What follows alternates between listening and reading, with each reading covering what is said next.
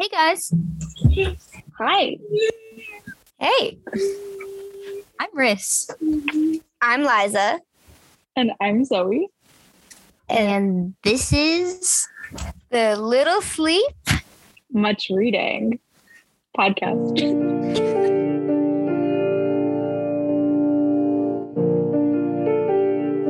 And finally,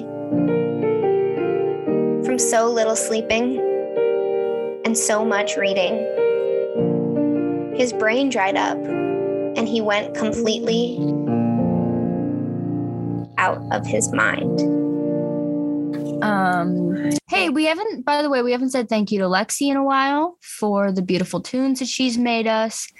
And also a quick shout out and thank you to, um, May, May, May Planker for our logo. Um, thank so if you guys buddy. notice, yeah, thanks, thanks, thanks, guys. Thanks, best friends. Um, if you guys notice, there are three voices. Ooh, that Ooh. means we have a guest today, and oh, our guest is the wonderful Zoe Woolman. Hi, Zoe readers. Let's go.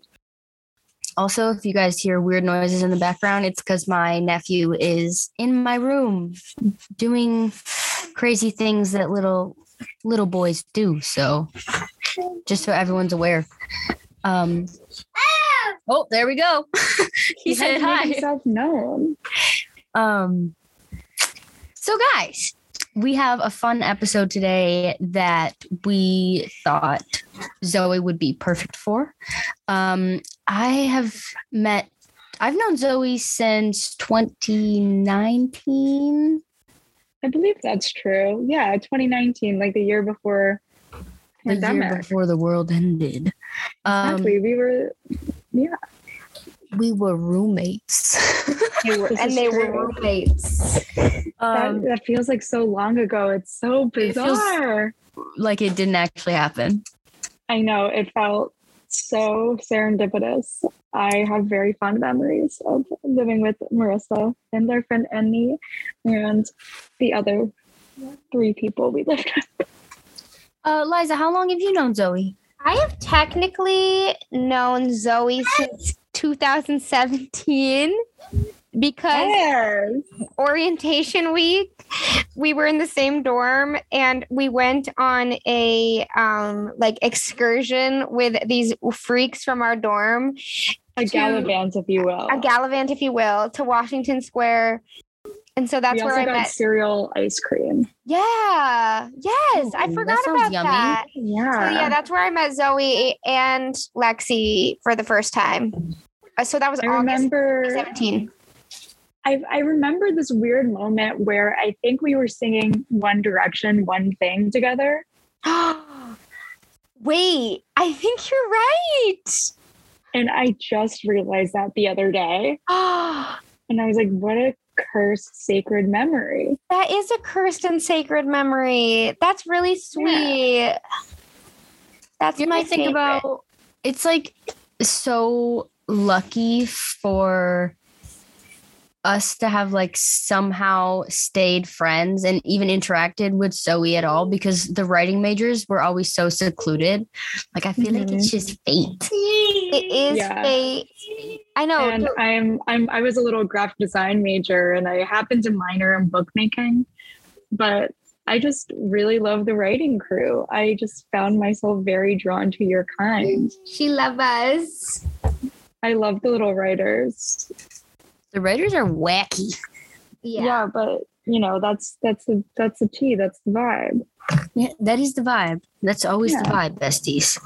And so uh, Zoe herself is a little silly, goofy, wacky. Mm-hmm. Okay, so the episode for today, me and Liza were like, I think we kind of, I don't even remember how we decided to do this episode. I think we were just looking through our dates and we found this one and we were like, yeah, like this is it. This is, this is just going to be a fun episode to do. And for some reason, Zoe was just the perfect person to be in on this with us. Um, oh my God, a perfect person. Say the, more. The perfect person. Perfect. In the writing world, we are celebrating a very important birthday of someone who has probably Yay. affected many of our lives in some way or another. Um, as you can see, Sylvie has a lot to say about this, this person. On April twelfth, nineteen sixteen, the wonderful Beverly Cleary was born. And so we are celebrating her birthday. Woo, go Bev. Happy one hundred five. She's dead, but she's dead. You know, ha- happy first heavenly birthday, or yep. not heavenly, but just, just uh, ha- happy fucking, happy fucking birthday. Happy first birthday since death. When this episode comes out, uh, it'll be April fourteenth. And so we're a little bit late on celebrating for her, but hey, I think she'll appreciate it all the same. Um, as Zoe did mention, she has passed. Um, she passed. No, don't be sorry. We got to bring it up. Um, she did pass on March twenty-fifth, twenty twenty-one. So rather recently. So today we're celebrating the birthday of lovely Beverly by reading some of her books and learning a little bit about her and celebrating her. Um, she deserves it. She does She's, deserve it. The amount of stuff that she wrote in a period of time that was so shit, you know, just look at her go. Look at her go. She's look like her doing her damn thing. Prolific and important and cool throughout it all. Yeah. I'm also happy to report that, um, I work at a bookstore and we still stock basically all of Beverly Cleary's books, but especially Ramona and Beezus. And my mom is a elementary school librarian. And how many years later, seventy years later, kids still take out her books from the library, which is really sweet. That's so sweet. Yeah. Oh my God. And it's funny, like, how well the stories themselves, like, hold up. Like, despite it being sort of a culture shock for me to be like, two dollars for an apple? Yeah. Huh. Or no, two dollars for a library book, for a book, two dollars? Huh? It's wild. The times they were different, but also the same in some ways. So true. At least so for true. My book. Um, yeah, I can I can definitely say that as well. But I think, I don't know, the themes that Ramona specifically had for, like, I think especially little girls at the time was really important. And I think that's why yeah. it definitely resonated with me. Yes. Um, but yeah. I read A Girl from Yamhill, which is Beverly Cleary's uh, memoir. And I believe it's only her first memoir. I think she has two. So this one was originally published in nineteen eighty-eight, which I honestly could not believe. Just reading it, it doesn't... She does not feel like an old-timey writer, I guess, um, if that makes sense. And it, it she just feels like she's having a conversation with you the entire book. Um, so since Zoe and Liza read her actual books, um, and they're going to get into those, I wanted to read this, and I kind of, I just want to skip the writing scale today, and I just want to talk a little bit about her. Um, she's super fascinating. And also, because I'm doing it this way, um, this is going to go right in the beginning of the episode, and it's going to be like a little introduction to her. I just wanted to talk about the, her memoir, which is probably really important to her, and a little bit about her. So I hope you guys learned something, and let's get into it. This memoir includes pictures, which I really loved, pictures of her parents, of her as a kid, of some of her friends. Um, I believe this book is talking about her younger life, her as a child, and then up to, like, maybe twenty. And so it's not a full memoir, and that's why I think there's a second memoir, which is called, hold on one second. Um, her other memoir is called My Own Two Feet, and I believe that it picks up from where this one left, from where this one leaves off, um, which I think will be really, really interesting. One thing that I want to mention about her, which I think is amazing, is, you know, we read her books and we can think, wow, like, it's so easy for children to relate to these books, and it's so easy for her to seem like she understands children. But wh- while you're reading this book and she's a child, she's explaining things, and you just realize that's just, she understands herself. She understands children so well because she remembers what it was like to be a child, I guess is what I'm trying to say. So she writes very much the way her stories are written. She's very in tune to her child self and children in general. Um, she talks a lot about how, um, you know, at, there's one point in the book where her mother tells her that the stork is going to bring her a baby brother or sister, and then a couple months later she comes home and her mom looks very sick and she's in bed, and she, as a child, she's like, hmm, that's weird. I've never seen my mom in bed during the day before. A couple months after that, she says, Mom, how come the stork never brought my sibling? Like, like when's my baby coming? And her mom's like, oh, the stork changed its mind. And she doesn't learn till later, like, that her mom actually had a very bad miscarriage.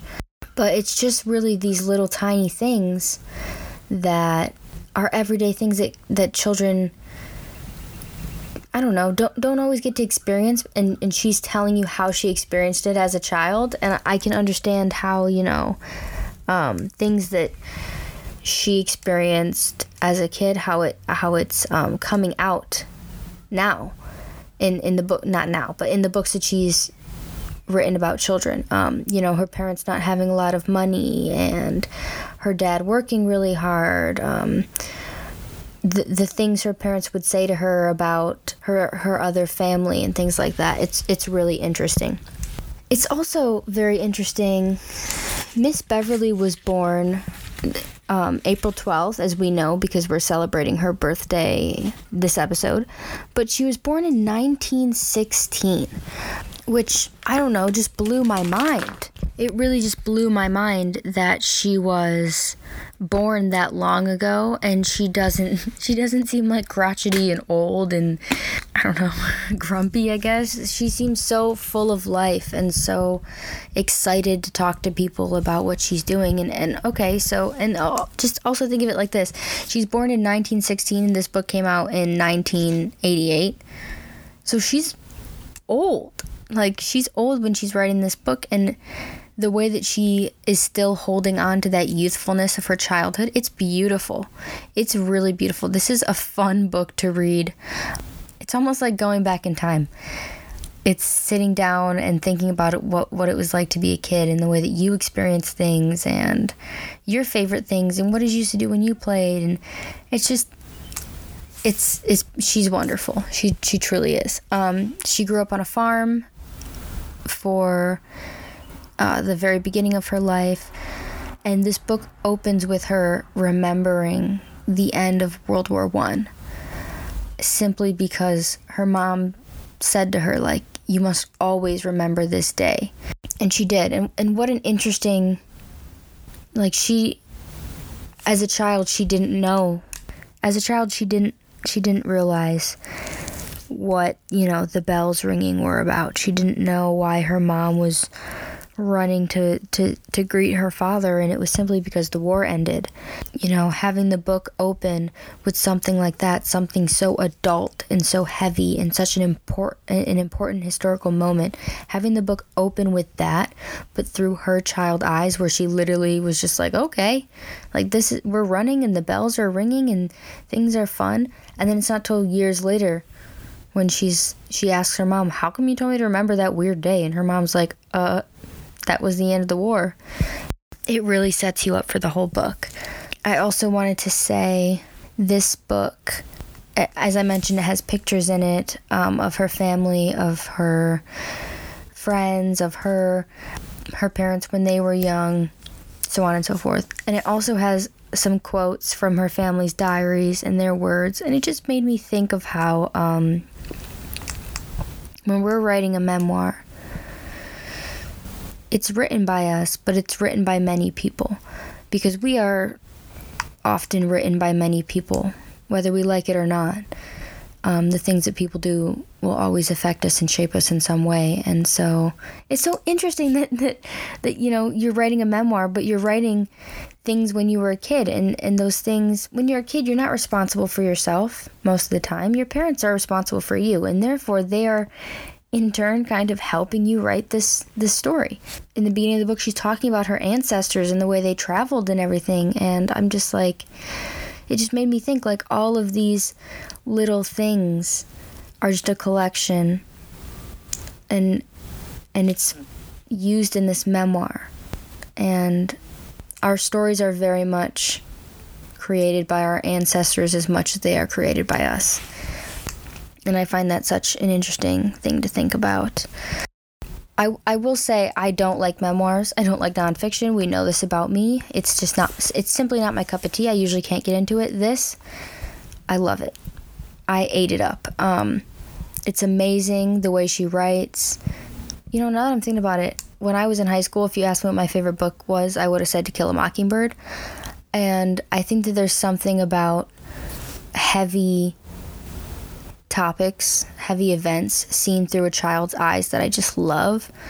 And no, th- this whole book is not heavy, but there's there is a lot of like heavier things in it, but it's light because she's experiencing it as a child. It's so interesting. Um, I highly suggest, if you're a fan of her, if you were a fan of any of her books, I think you should pick this book up. I really honestly do. It is about, I think, three 344 pages long, and it was only thirteen dollars, and it's it's got it's got a lot in it, and it's it's beautiful. I, I, I just think everyone should pick it up, but I don't want to rate it on the rating scale in any other way except to say that. I'm also going to mention how, you know, she started off hating school. Um, she was a little bit behind because she got chickenpox, and then she was even more behind because she got smallpox, and so she was very poor at reading and writing for the most part. And it's just beautiful to see how she grew to be the amazing author that we all know her to be. And I think that that's something interesting to think about.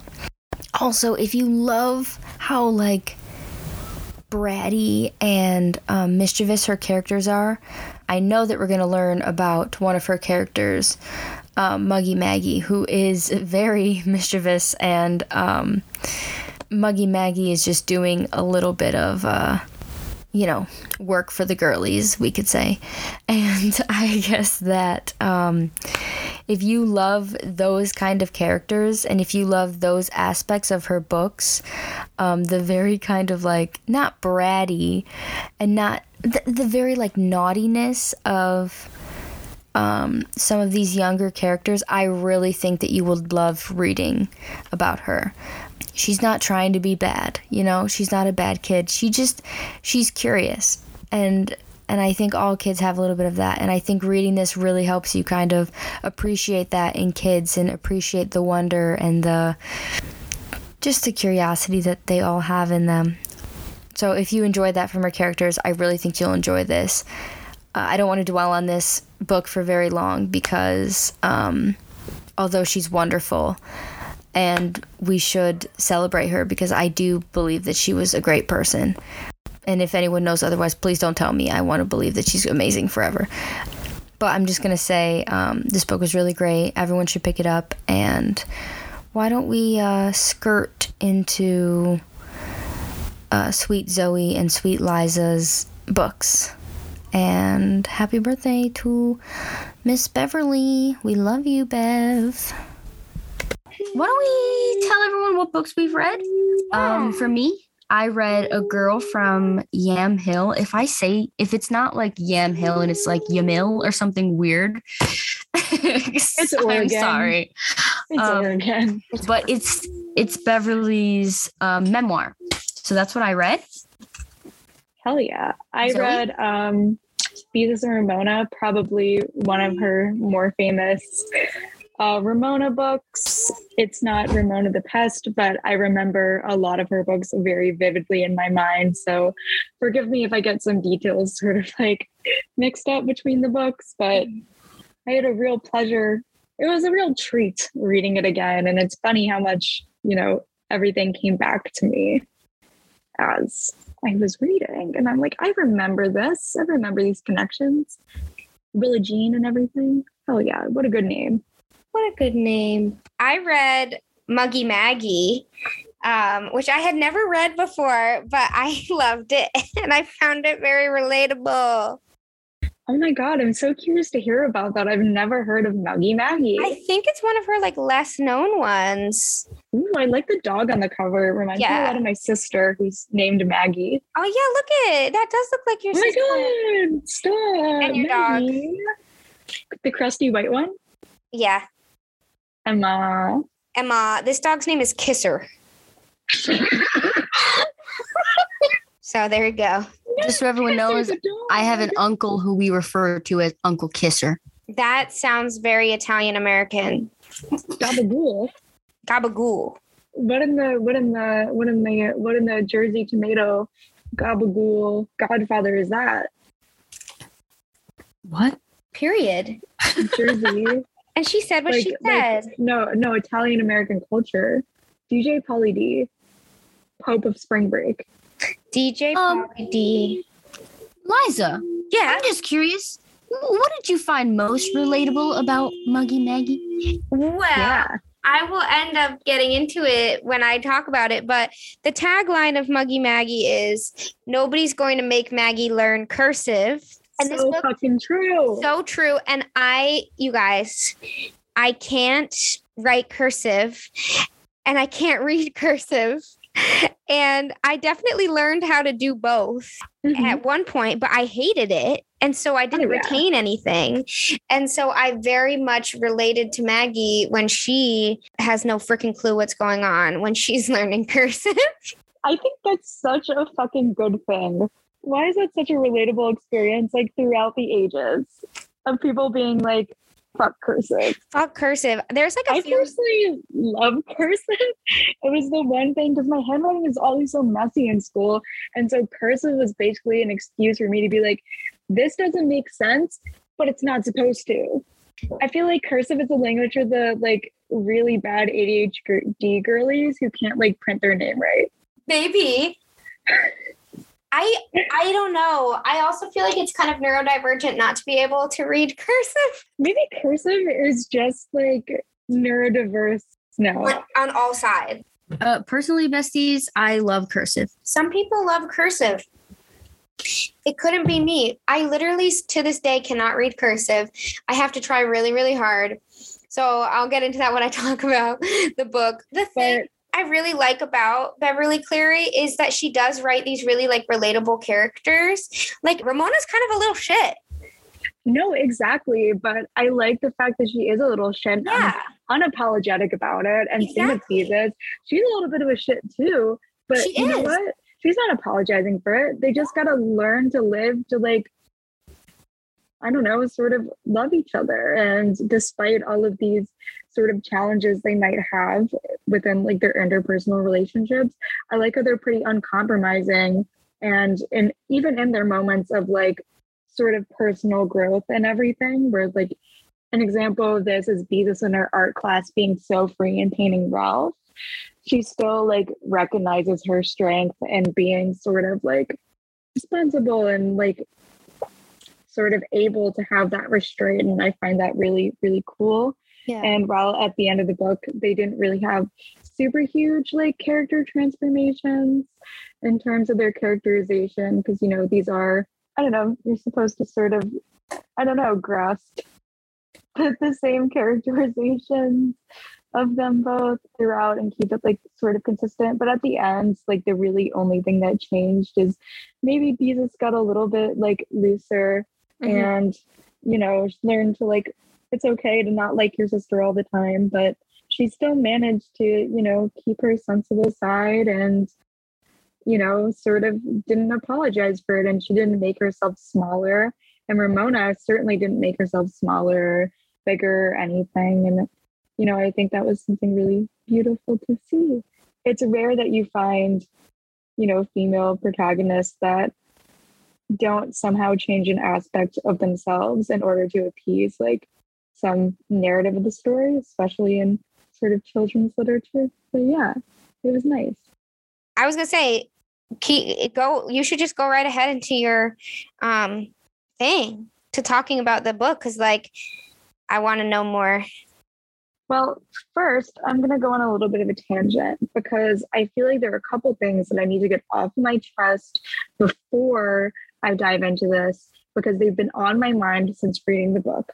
So in my initial read, a lot of my comments were sort of had to do with the words used in context of that time period um, that are now funny in our modern context. Number one, I would love to hear your guys' thoughts on these, because I, I just think it's very, very great to look back at the words of yesteryear.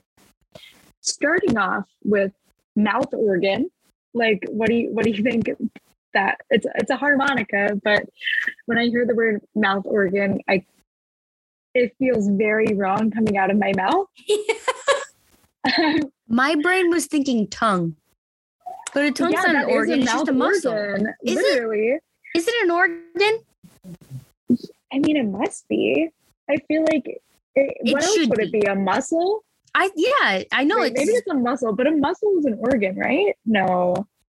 Um, hey. Isn't muscle an organ? We're, just, we're little liberal arts majors, okay? Aww. We don't, we don't need to notice. But the thing, the thing that was funny, like within the context, while Beezus was sewing, Ramona, holding a mouth organ in her teeth, was riding around the living room on her tricycle. Since she needed both hands to steal the tricycle, she could blow in and out on only one note. This made the harmonica sound as if it were groaning, oh dear, oh dear, over and over again. And if we read that back, the mouth organ, which is the harmonica, Uh, was groaning, oh dear, oh dear. And that does not sound right in my little brain. Beverly, I love you, but this book is for children.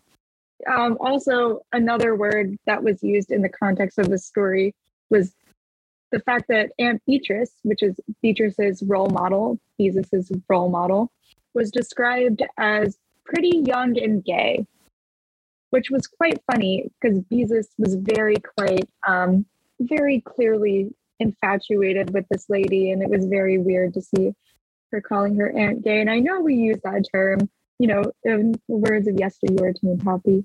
And this was many a discussion when I was reading these books for the first time back in elementary school, everybody being like, haha, gay. And uh, yeah, I, I thought that was kind of funny reading it now with my clear context. Um, crestfallen, I love that word. And then finally, this was right out of the mouth of Henry Huggins, who said bingle bumble bye just many a times during Ramona's little party. And that had me laughing quite a bit. Some other notes that I wanted to point out in terms of context was the two dollar library book that Ramona had destroyed, and they paid two dollars for it. And Beezus being like, what lot of things that could have bought. Many things. Yes. Not today, bestie. Not today, bestie. Once again, yeah, Beverly Cleary, Clear, Beverly Cleary was like, let's talk about money. Let's talk about sister dynamics. Mm-hmm. Let's talk about art. Let's mm-hmm. do that. And she was just like, got all these themes on themes and themes. And I remember in the later books, she talking about more serious subjects and them being treated very nicely and fairly and good. What do I talk about with this book? Where do I start? So essentially, if you don't know, Beezus and Ramona is a, the story about two sisters and their family, although the mother and father aren't super present in the books. I have a lot of things to say about their parenting style, but once again, time period and context. But Beezus is this nine-year-old girl who is a little bit of a square. She takes a lot of pride in being responsible, sensible, and all around you know, just very neat, tidy, and quiet. She likes to embroider and do cross-stitching. Her favorite person in the world is Aunt Beatrice, who is her namesake. And she hates her nickname, Beezus, which was given to her by her younger sister, Ramona Geraldine Quimby. Now, Ramona is a precocious young tot in this book. She is four, which I I didn't realize. I thought she was a little bit older in this book, which made Beatrice's, Beezus's critique of Ramona feel very scathing of her four-year-old sister. But, you know, sibling sibling dynamics, gotta love it. But Ramona is what Beezus would call exasperating, just plain exasperating. And she just gets very tired of her very quickly. And as somebody who has three siblings herself, I can relate to both of them because, yeah, it's hard out here. So essentially this book takes us through, I'm I'm not struggling with like how long, like what period of time this took place over, because at the beginning it seemed like they didn't like go to school at all. And then suddenly they were talking about Thanksgiving and Christmas and, you know, Columbus Day, which fucking rest in peace, it sucks. But I wasn't really sure about how long it took to, you know, this, this fold over time. But anyways, it, it talks about these two sisters over a period of time, and they're learning how to get along with each other. But they're also talking about, mainly it's Beezus complaining about her sister.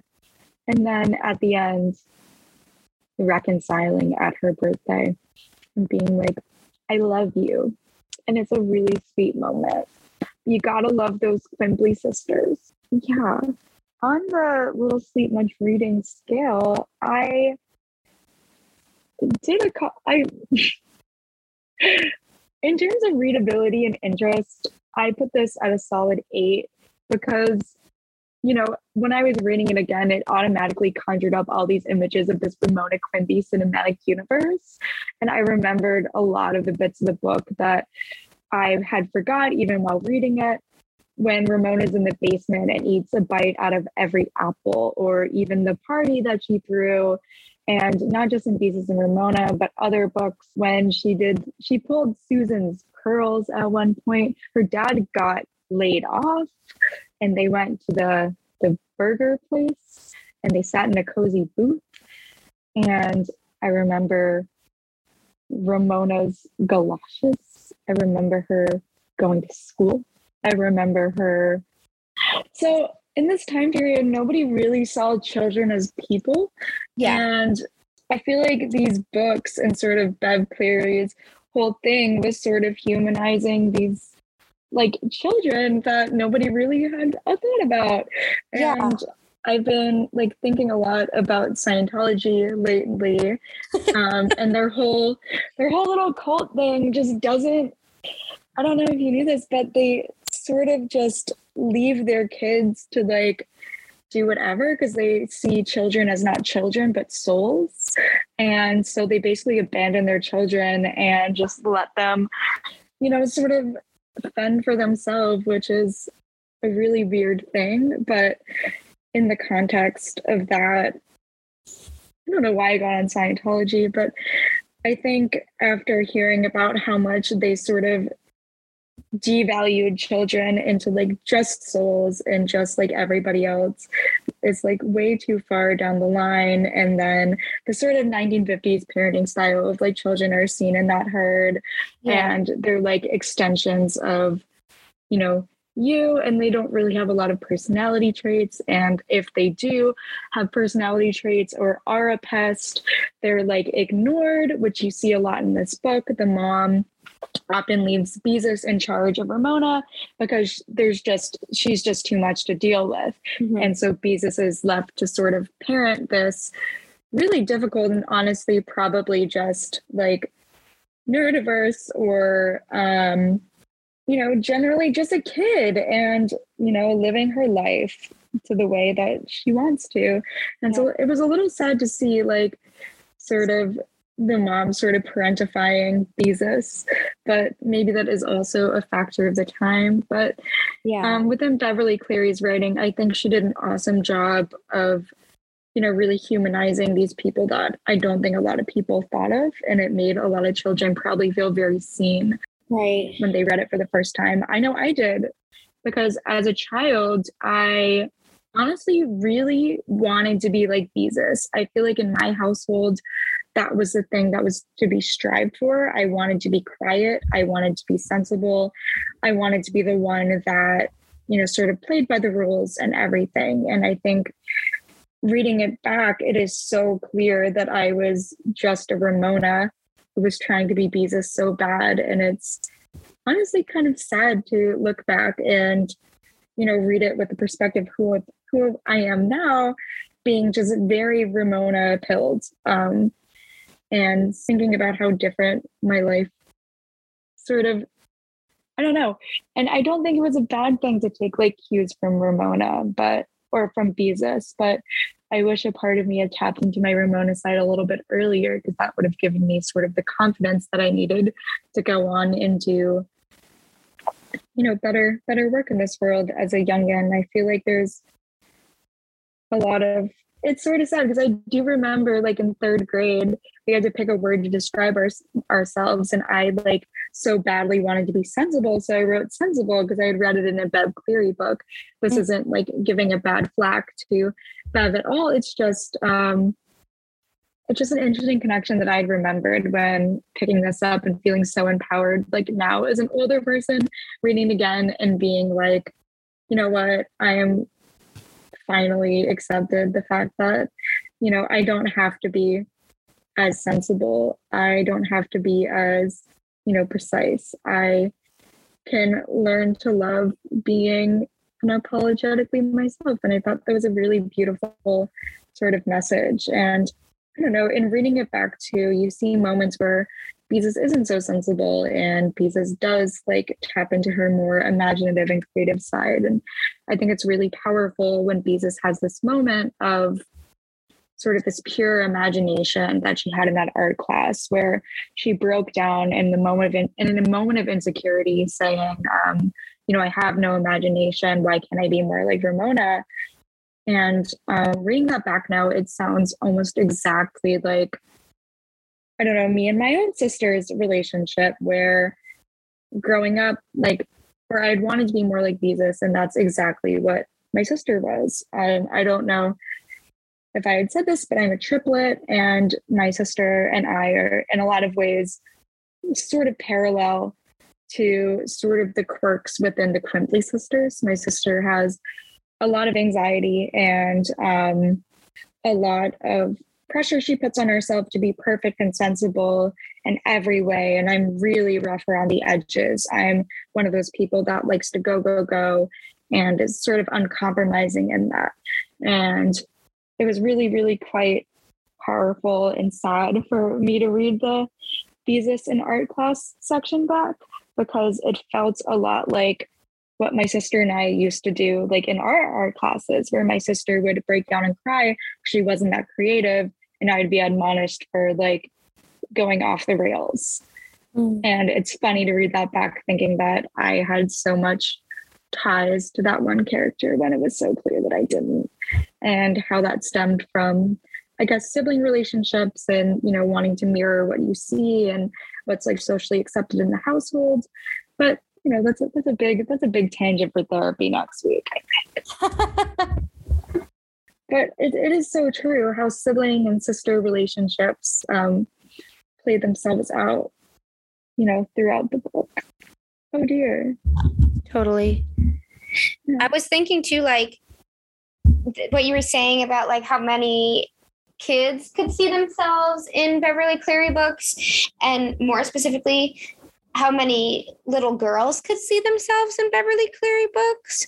And mm-hmm. like, I think that's really important too, because I took a, a both a Y A class and a children's lit class in mm-hmm. college. And, and, and for a really long time, there was really no such thing as children's stories. Right. Like, yeah, exactly. It didn't, it didn't become a thing until like so late in the game. Right. And I feel like even more so, there wasn't stories about girl or quote unquote mm-hmm. girl problems, or however you want to refer to it, until much later too. And so right, like Pippi Longstocking or like Jane Eyre, even like, you know. Right. And it would just be, you know, boys or or adults or like, so I don't know. It's very cool that she was showing these imperfect people that kids could see themselves or even the world around them into. Like mm-hmm. it struck me too when you were like said like you remembered like when her dad got like laid off mm-hmm. um and I was like, that must have been or still is so important for some kids to read, because that's mm-hmm. a thing that like it happens and it's not going to be in a lot of books. But once you read that, whether it's yourself experiencing it or like maybe your best friend that happened to, and imagine being an eight-year-old and like you're trying to wrap your head around that, and then you get to see it in a book. Like it's very cool. And it's not codified in the way that I think a lot of children's literature often does when they're like presenting one of these hard topics, like, oh, your father got laid off. Here's a story about a penguin losing his favorite rock or something. And they try yeah. to like simplify it to the fact where, you know, we forget that these children are people and they understand. And I think children are a lot smarter than we give them credit for. And I really appreciate Beverly's like dedication to being like, hey, you know, you may be like young and whatever, but I'm going to give you like fucking credit, because you know what? You're every bit as smart as I am. You are clever. You're precocious. You see the world in such a bright light. And I think that's so fucking badass of her. And I'm sorry for cursing, but um, I really appreciate that when I see that in the world, just anybody's dedication to, you know, treating people as equal as possible and not dumbing things down. Um, just because it's a younger audience, and having not being afraid to like broach these topics. I think she also mentioned divorce. She talks a lot about like sibling relationships and um, the emotionality in which she gives. Like they're not simple emotions that she's writing about. They're very, they're very complex in terms of sometimes you don't love your sister, and Beatrice Beezus is struggling with that, as well as identity and being named Beezus and having that name be tied to Ramona, and a lot of her life being sort of shown in the context of this sister that she often fights with and often finds problems with. She talks a lot about being insecure about little things, even like her eyes, and how people sort of always compliment Ramona on her imagination and eyes, and being insecure about having blue eyes. And a lot of her personality and characterization is on what she's not. And I think the strongest moments for Beezus is when she taps into, you know, really what she is, which I think is any, you know, bit of characterization. But it was a really telling moment when in the end, she sort of like characterized herself as, you know, herself outside of the context of Ramona's influence, and finally got her, her cake and had her dress. And it wasn't, you know, all about Ramona. She spends a lot of the novel like sort of talking about. I think it's also something to say that like when I was a kid, I felt like I had a very dysfunctional family.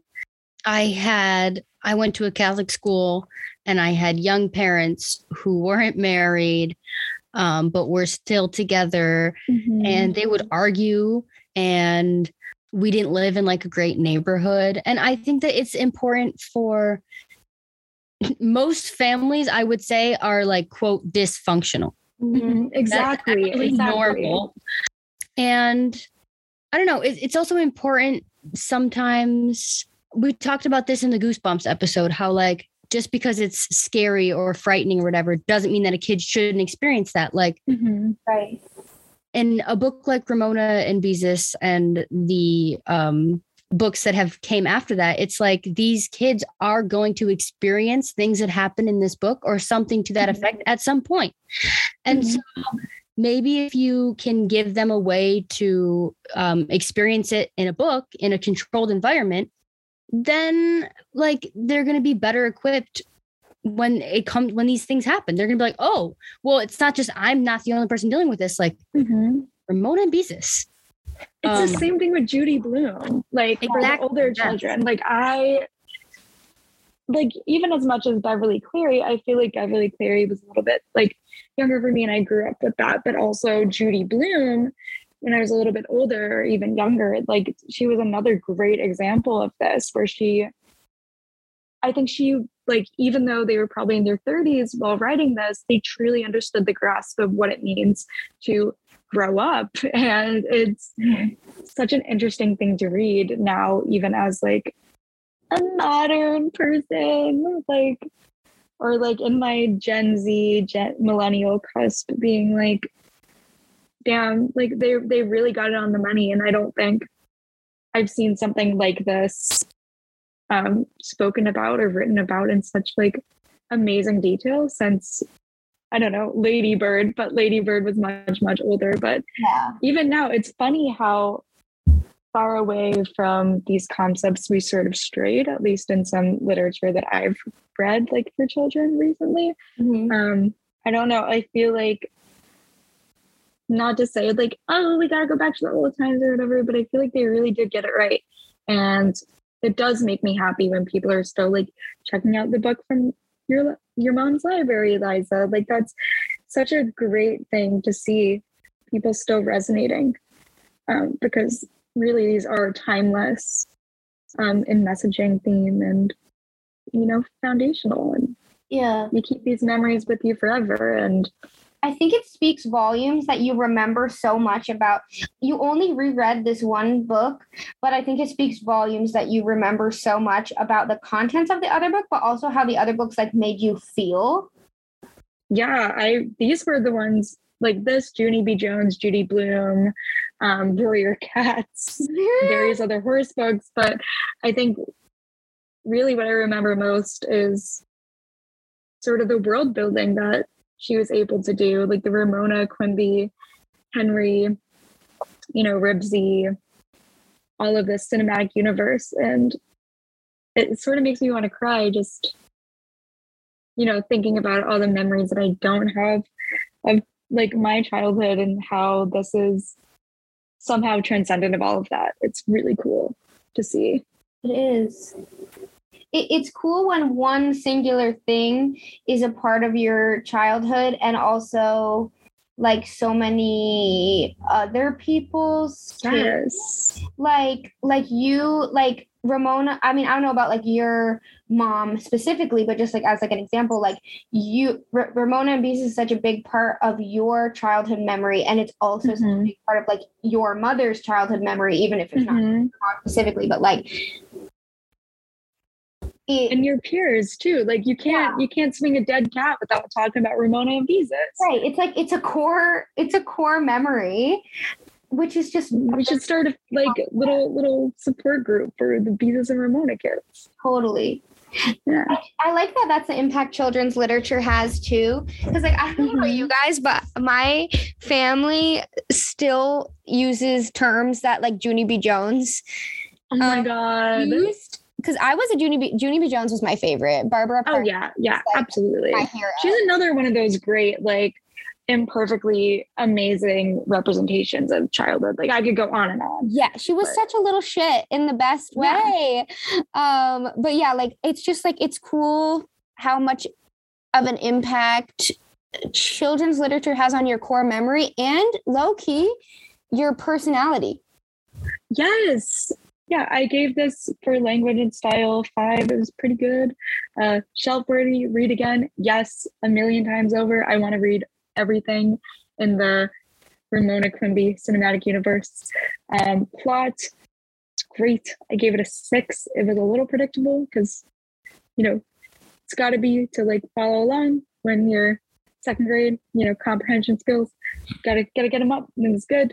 Characterization, I gave it an eight because I just love these characters so much and so formative, you know, to me and our memories. But I'm curious, like, what do you guys remember about like the Ramona Quimby cinematic universe, R Q C U, and how has it like affected y'all? This is very fun things. Um, I actually, so I the reason I find it so cool to be hearing about Ramona and Beezus from you is I wasn't a huge Ramona and Beezus kid. Really? Yes. Because you were Junie B. I was very much Junie B, and the Beverly Cleary that I read was Ralph S. Mouse. But that's yeah. that's why I thought it was so fun to hear about you talk about it, because like I know so many other people feel exactly the same way you do, but mm-hmm. I myself don't have the same experiences with Ramona and Beezus. So like that's why it was so interesting for me to hear about it. Marissa, were you a Ramona and Beezus girl? No, I was, um, I was Junie B. Jones. Ju- oh my God, Junie. The way we were all with Junie. And I'm also like, oh. okay, so like what age would you consider Ramona and Beezus to be? What age? Well, canonically, like to read yeah. them or? Yeah. I feel like first, second grade. Because I feel like. Without no doubt. My school.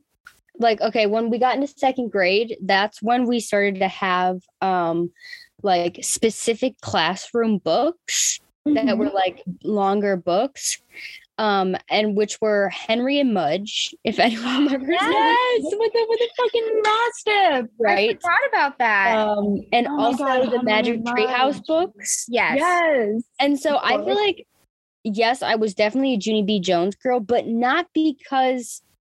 specifically because my sister would read them. And so I had the books, but if I had to like pick something that I felt like was mine, it would be like the Magic Treehouse books and the Henry and Mudge books. Mm, um, and then when I got in third grade, I started to read like crazy long books. Like Christmas third grade was when I got Inkheart. Mm-hmm. Oh my God. That's awesome. I didn't, yeah, I feel like I didn't have like a real children's literature phase, and that makes me sad. Oh, look at you. Um, Zoe, do you have any other thoughts on Ramona and Beezus? Not really, but I feel like I want to hear more about um, Little Miss Maggie. Little Miss Muggie Maggie. Um, Maggie. We love her. But I'm sure I'll tangent it off. Maggie's a saint. Maggie is a saint. I loved this book. I thought it was so fun. Mm-hmm. Um, and this book, it, it was written in nineteen ninety. So I didn't know that. I thought it was older, but I was reading it. And then she mentions that she, she doesn't, she, so you guys know by what I said earlier that she doesn't like, she doesn't want to write cursive, but um, she like likes to type on her dad's computer. And so that's when I was like, when the frick was this written? So I looked it up and it was actually nineteen ninety. So this that just shows like how long this woman was publishing books for. And I think she was still writing even into the two thousands. Like she did not quit. So yes, that is when this book was written. Um, it is a standalone book. Uh, so it's not part of a series. And it is very much one of those books that like has those w- cute, weird little life lessons. Like, you know, like, I think, like we were talking about this with Ramona and Beezus too, but like, you know, like each episode of Boy Meets World or whatever, it would have like a life lesson. And I feel like this is kind of like that in a book, even Goosebumps too. Marissa, we talked about this in our Goosebumps episode that they would like teach you a little lesson. And we know from studying it that that's kind of a lot of the point of children's literature a lot of the time. But the cool thing about this one is that it's not like if you're bad, you're going to get murdered. It's like, it's more like, hey, there's going to be some stuff that you don't want to do and that you're not very good at, but that's okay. And you'll figure it out and everything's going to be fine. Yeah, so, yeah, I like that. How she wasn't afraid to like, she wasn't afraid of failure. And she was like, it's okay to like, you know, be a little shit. And yes. It's going to work out because, you know, it, it has to. It has to. It has to because what else, you know? And that was really empowering for, you know, me to read even now, like, you know. Right. School. It like and makes you feel good about yourself. Nice. It does. Yeah. It's empowering. Go Bev. Go Bev.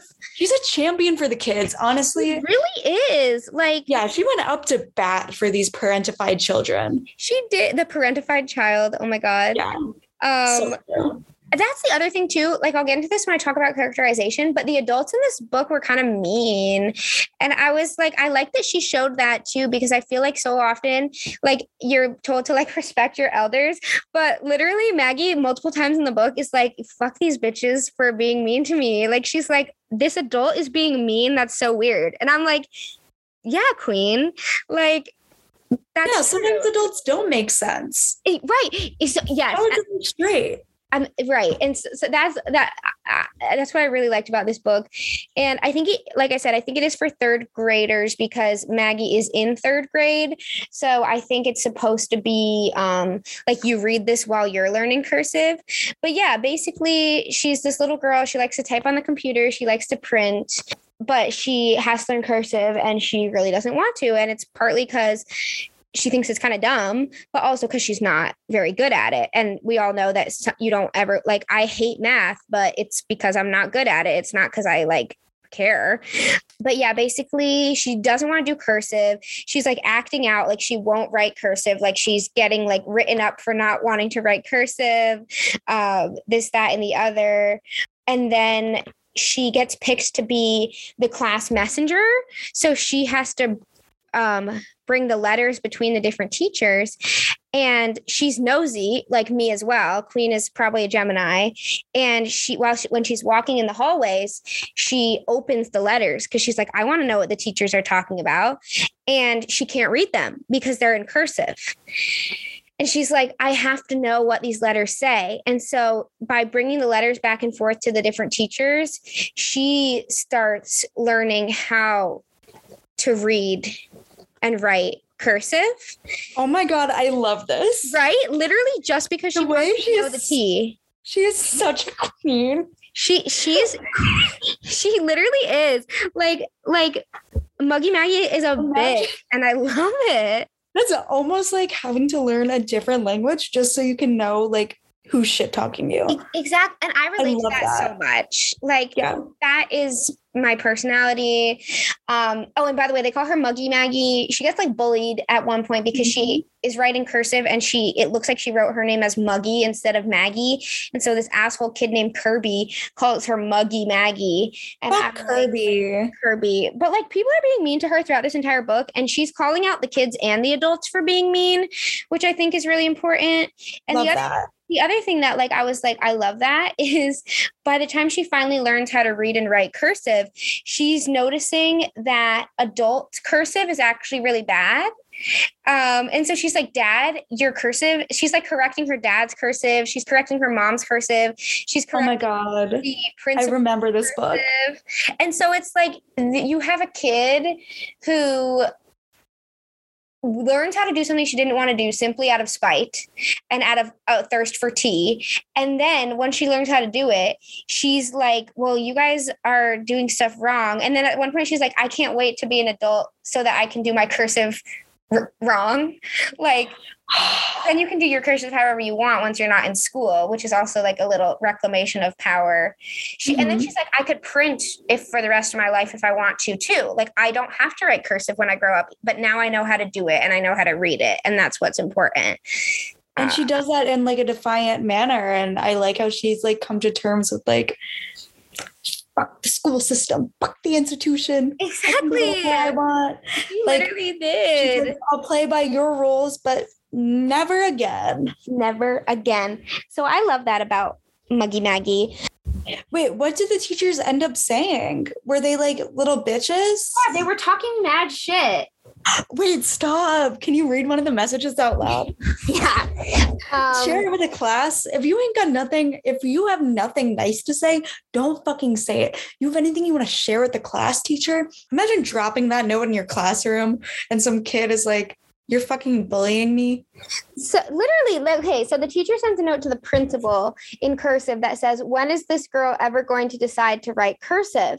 Huh? And the principal writes back, Maggie will decide to read and write cursive sooner or later. It looks like later. That's rude. And then like, rude. The sixth grade teacher writes back and says, keep it up. You will wear this kid down yet. What a toxic message. They're the- like... I'd unsubscribe to big cursive. like, what the hell? And then the other teacher goes, I once had a bright kid like Maggie who thought she couldn't read cursive. She really could when she tried, but she wouldn't. Sounds like Maggie. And that was That's like a little, a little nicer. Mm-hmm. But it's not that deep. Why are they all concerned about fucking cursive? Don't they, like, don't you have anything other to teach? Right. Like, so is it just cursive? Is this like a week-long thing, a month-long thing, a year-long thing? Like, right. So language acquisition's weird. But yes, yeah, yeah. So being super bitchy, the teachers. Um, I'll just jump right into my rating scale because I actually mm-hmm. feel like I rated this book kind of high, but right. it's because I genuinely thought it was really good, and I yeah. have, I have my reasons.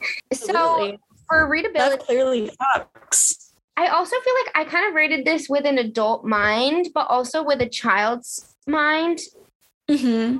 Because I was thinking about like how much I would have liked this probably if I read it as a kid, but also like as a freaking person who analyzes literature for a fucking degree, like I actually thought this was like a good book too. Mm-hmm. Um, so shout out to children's book authors because they be coming through.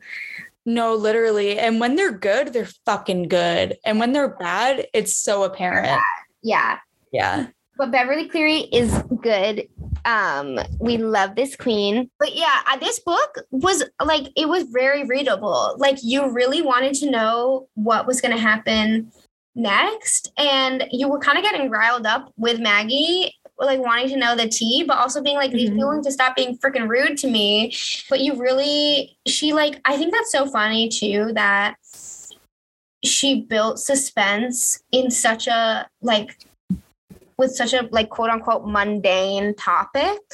Mm-hmm. Um, and so I think, true. Like, that's something too, like, a, a, I know a lot of children's books these days are fantasy. And, and so I, I think that's a newer thing.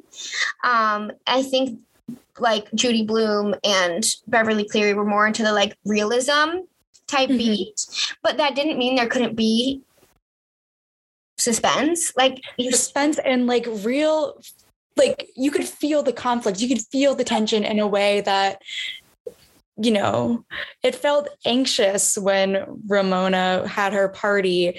I was like, on the edge of my seat. Right, exactly. When her parents had to scramble to like make refreshments.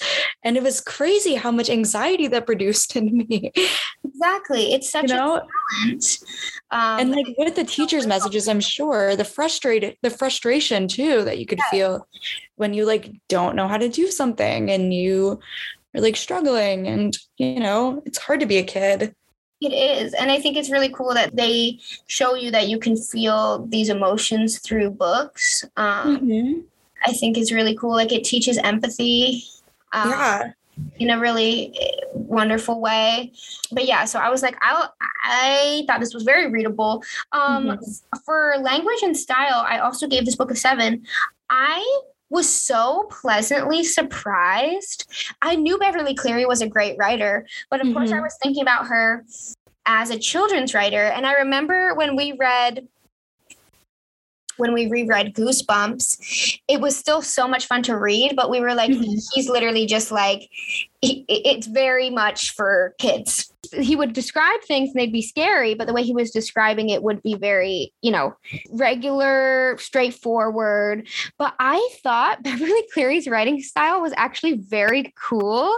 And, you know, we've been talking so much about Junie B. Jones, and maybe we should have a Junie B. Jones episode at some point too, but. Oh yeah, ju- do it. Like I would love to listen to it. Junie B.'s style is just so freaking it's beyond it's beyond so good.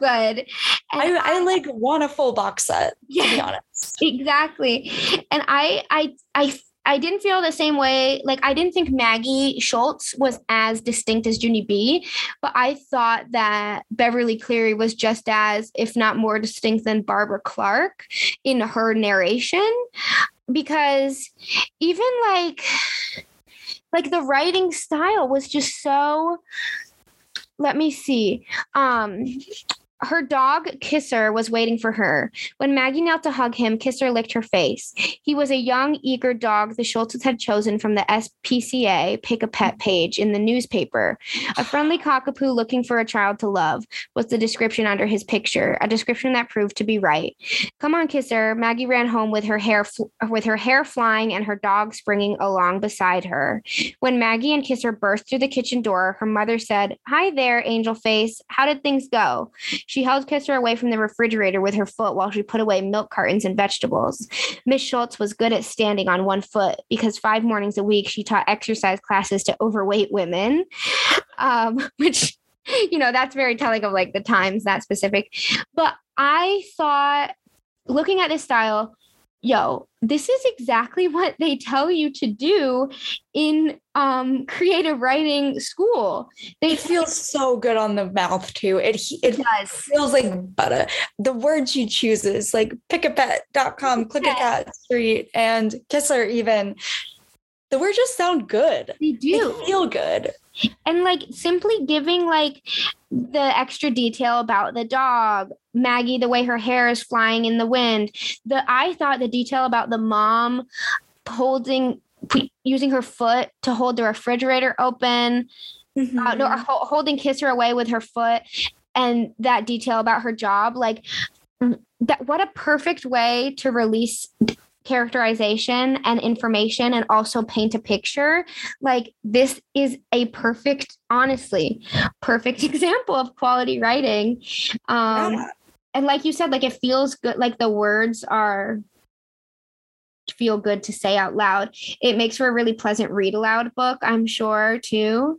And the other thing was that I remember that I wanted to say, um, I think that Beverly Cleary, I don't know. I would have to check on this, but I think that Beverly Cleary would try to sneak in vocab words into her books because she used the word indignant at least five times. Yeah, she wrote it ex- exasperated like so many times. And so I think she would like, I, I I wonder if she knew what words, I mean, obviously she knew because she was basically a teacher, even though she was a writer.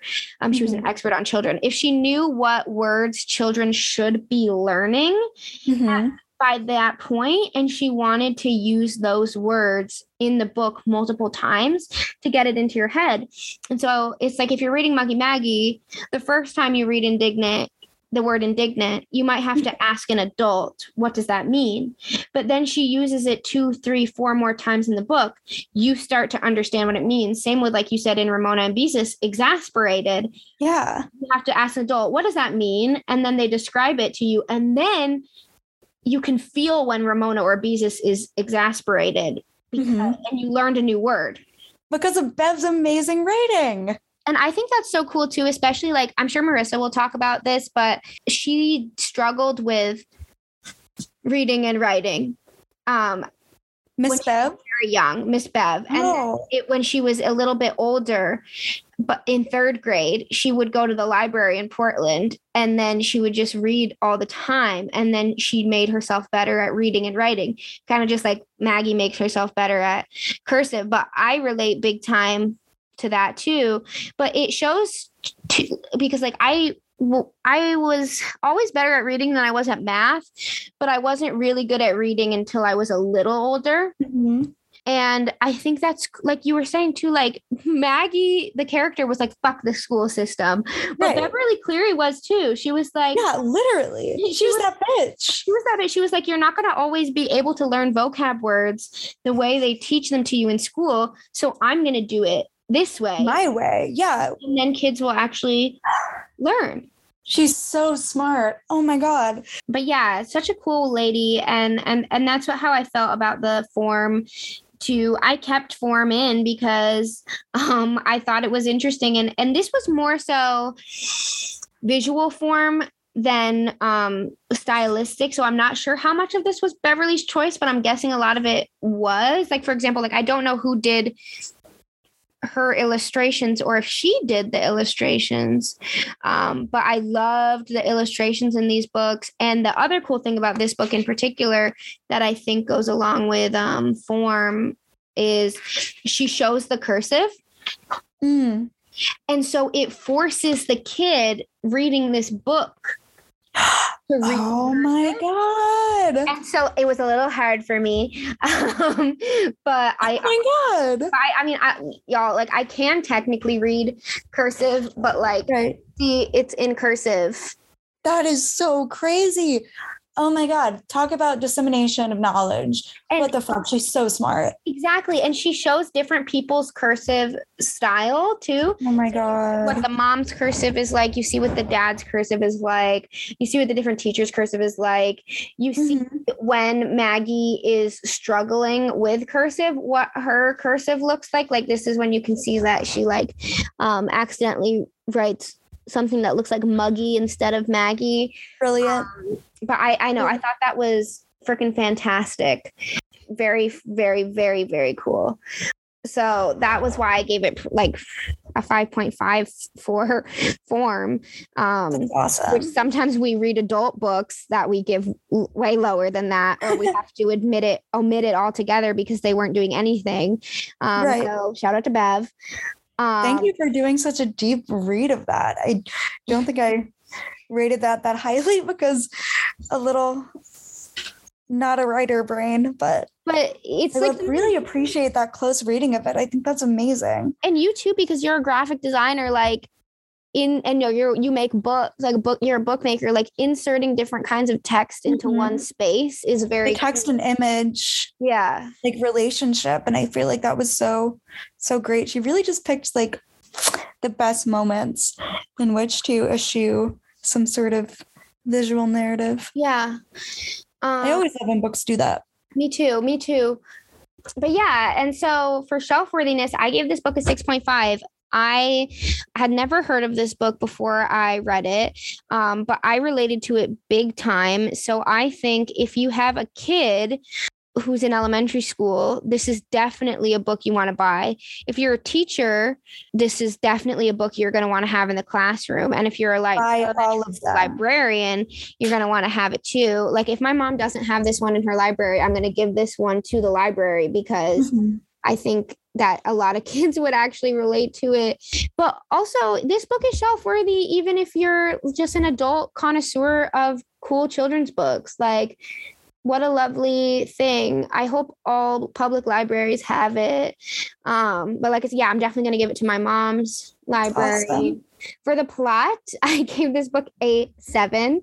Um, I thought it was a super fresh plot. I have never seen another children's book that talks about um, disdain for cursive or struggling with cursive, or even that many children's books that talk about struggling in with specific subjects in school. And yeah, I thought it was not even totally predictable. Like, like I said at the beginning, like I wanted to keep reading because I was like, what's something's going on? Like what's going right. on? And that has like, it has all the hallmarks of like a quality, a well-crafted plot. And the other thing that's too, like, I remember Ramona and Beezus books being like a little bit longer than this. This mm-hmm. is only sixty pages. Yeah, I think so Beezus was two hundred, but right. it's so I true. Could be wrong, which is like but that's amazing. It's a good, it's a nice, good length for a plot. Not much going on, but so much going on at the same time. Mm-hmm. Um, and then last but not least, for characterization, I gave this book an eight. Go Maggie. I fucking also, love her. Like, I thought the characters in this book were better crafted than in a lot of adult books. Um, I thought Maggie was endlessly relatable. I didn't find any of the adults relatable. Like I didn't relate to them, but I could picture adults that I knew growing up, like teachers I had. And I also love that she kind of like made all the adults like kind of shysty, like yeah, even the parents. And oh, I was like, bitches. That is how the world works. Like Marissa and I always stress this. Like I want to see. I don't have to like the characters to give the characterization a high score.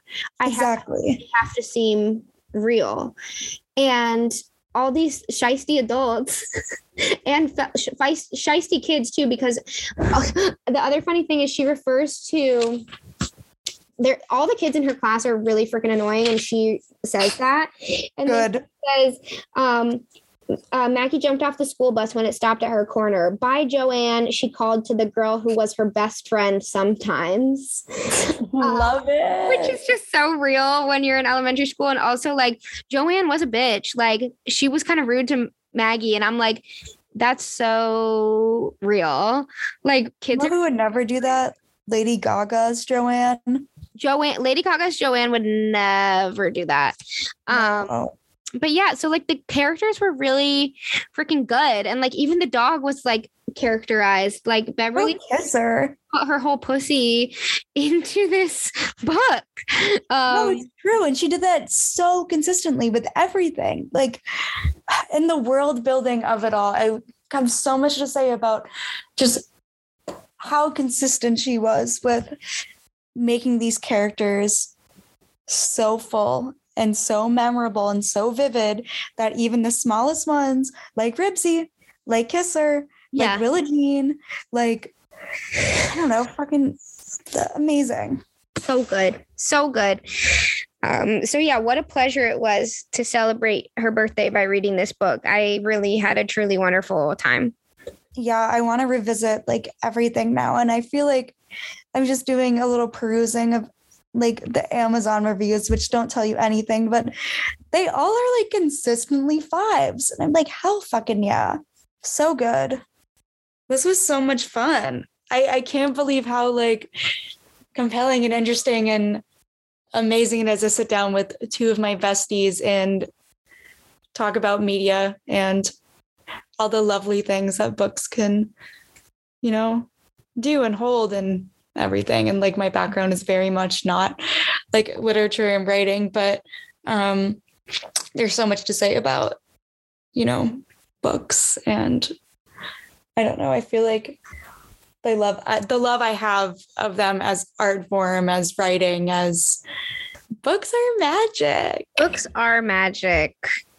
And this like experience has really helped me sort of ground myself back within that. Yeah. Um, Good. That's great. What we want to do. We love that. Excited. We love books and we love Zoe and we love Beverly Cleary. I love my little Marissa and my little Liza. Squad. If you ever have the pleasure of meeting them, do it and hug them and give them a swoosh. Zoe, thank you for being on this episode with yeah. us. Oh my God, of course. This was the do best. You, do you have anything you want to plug? Um, my Insta is at nervous rack, like nervous as in the feeling, and then rack as in tits. And my website is z woolman dot cargo dot site. If you want to see some fun little things that I did with my time. Zoe's yeah. art is sick. Like her art is like nothing I've ever seen before. Thank it's you. So cool. Her descriptions of her art are also very cool. Mm-hmm. Um, I really love, I love sort of speculative fiction. I like things that are tied in research. Um, I love videos. I love making videos. Um, yeah, there's just some some cool little things, and I have a lot to say. All the time. Coolest. She's the coolest, baby. You're the coolest. Marissa, should we share what we're reading next week? Yeah, I just gotta remember what next week is. It's, it's Earth Day. Earth Day? Oh. Greta. Okay. Yes. Greta so Thunberg. Lisbon. Or um, as I lovely, love, lovely, as I lovingly referred to it as in my phone notes. Um, it's Earth Day, guys. We're celebrating Earth Day, but it's not your mama's Earth Day. What do you mean? Or is that a surprise? Uh, so, of course, me and Liza always like to um, interpret things in our own ways. Subvert and the norm. For me, I when I heard... you know, that we were going to be doing Earth Day in a different way. My thoughts either went to um, like environmental apocalypse type things, and also maybe very sci-fi different world. Um, And guys, you won't believe how many amazing books are out there that I had to pick from. Yeah. Um, but I went with a very popular book. I guess some would consider it a classic that I've never read before. Um, so I'm going to read uh, The Road by Cormac McCarthy. Oh my God. And the way Zoe, oh, so good. Zoe prophesized that at the beginning of episode, the episode by referencing The Road. Yes. And it's so good. Um, I'm excited. I heard it's one of the most sad. like sad books people ever read. So yeah, it's, it's, it sticks with you. It's definitely, it's definitely in there. Don't watch the movie, because the movie is, I don't like it. That's fair. It's the book is the best. Um, I'm reading also a um, different kind of apocalypse. Um, I'm reading a, a new book, brand new, about a climate apocalypse called Here Lies. Um, and it takes place in the not so distant um, future. Um, and um, it's by Olivia Claire Friedman. Um And I am very excited to read this book. The cover is, I mean, viewers can't, listeners can't see the cover, but the cover is freaking sick. Wow. Yeah. Um, and let's just say it has to do with one of my favorite topics ever, and that being um, disposal of um, the dead. I could mm-hmm. talk about how we dispose of our dead for hours, and I Ooh. the way that this woman is imagining how that would go in a climate post-climate apocalypse world is very cool. Oh my God. You guys need to send me all of these recommendations. This is something that I think about so much. We love climate it. Apocalypse. Climate apocalypse. I mean, it's going to happen. So might as yeah, well. Literally, the I P C C report today was like, it's urgent, exclamation point. We need to reduce fossil fuels. And everybody's like, hmm. Maybe we won't, bestie. You know, I am hearing you, but like, ah, it's, it's a, let's put it in the back burner. We're all going to die. I, I just know you guys are going to read it for filth. You guys are going to say, mm. it's going to be great. Excited. Yes. Zoe, we love it. Thank you so much for coming on this week's mm. podcast. No, thank you guys so much for having me. This was so fun. Happy birthday, Beverly. Happy birthday, Beverly. We love you so much. Mwah. Mwah.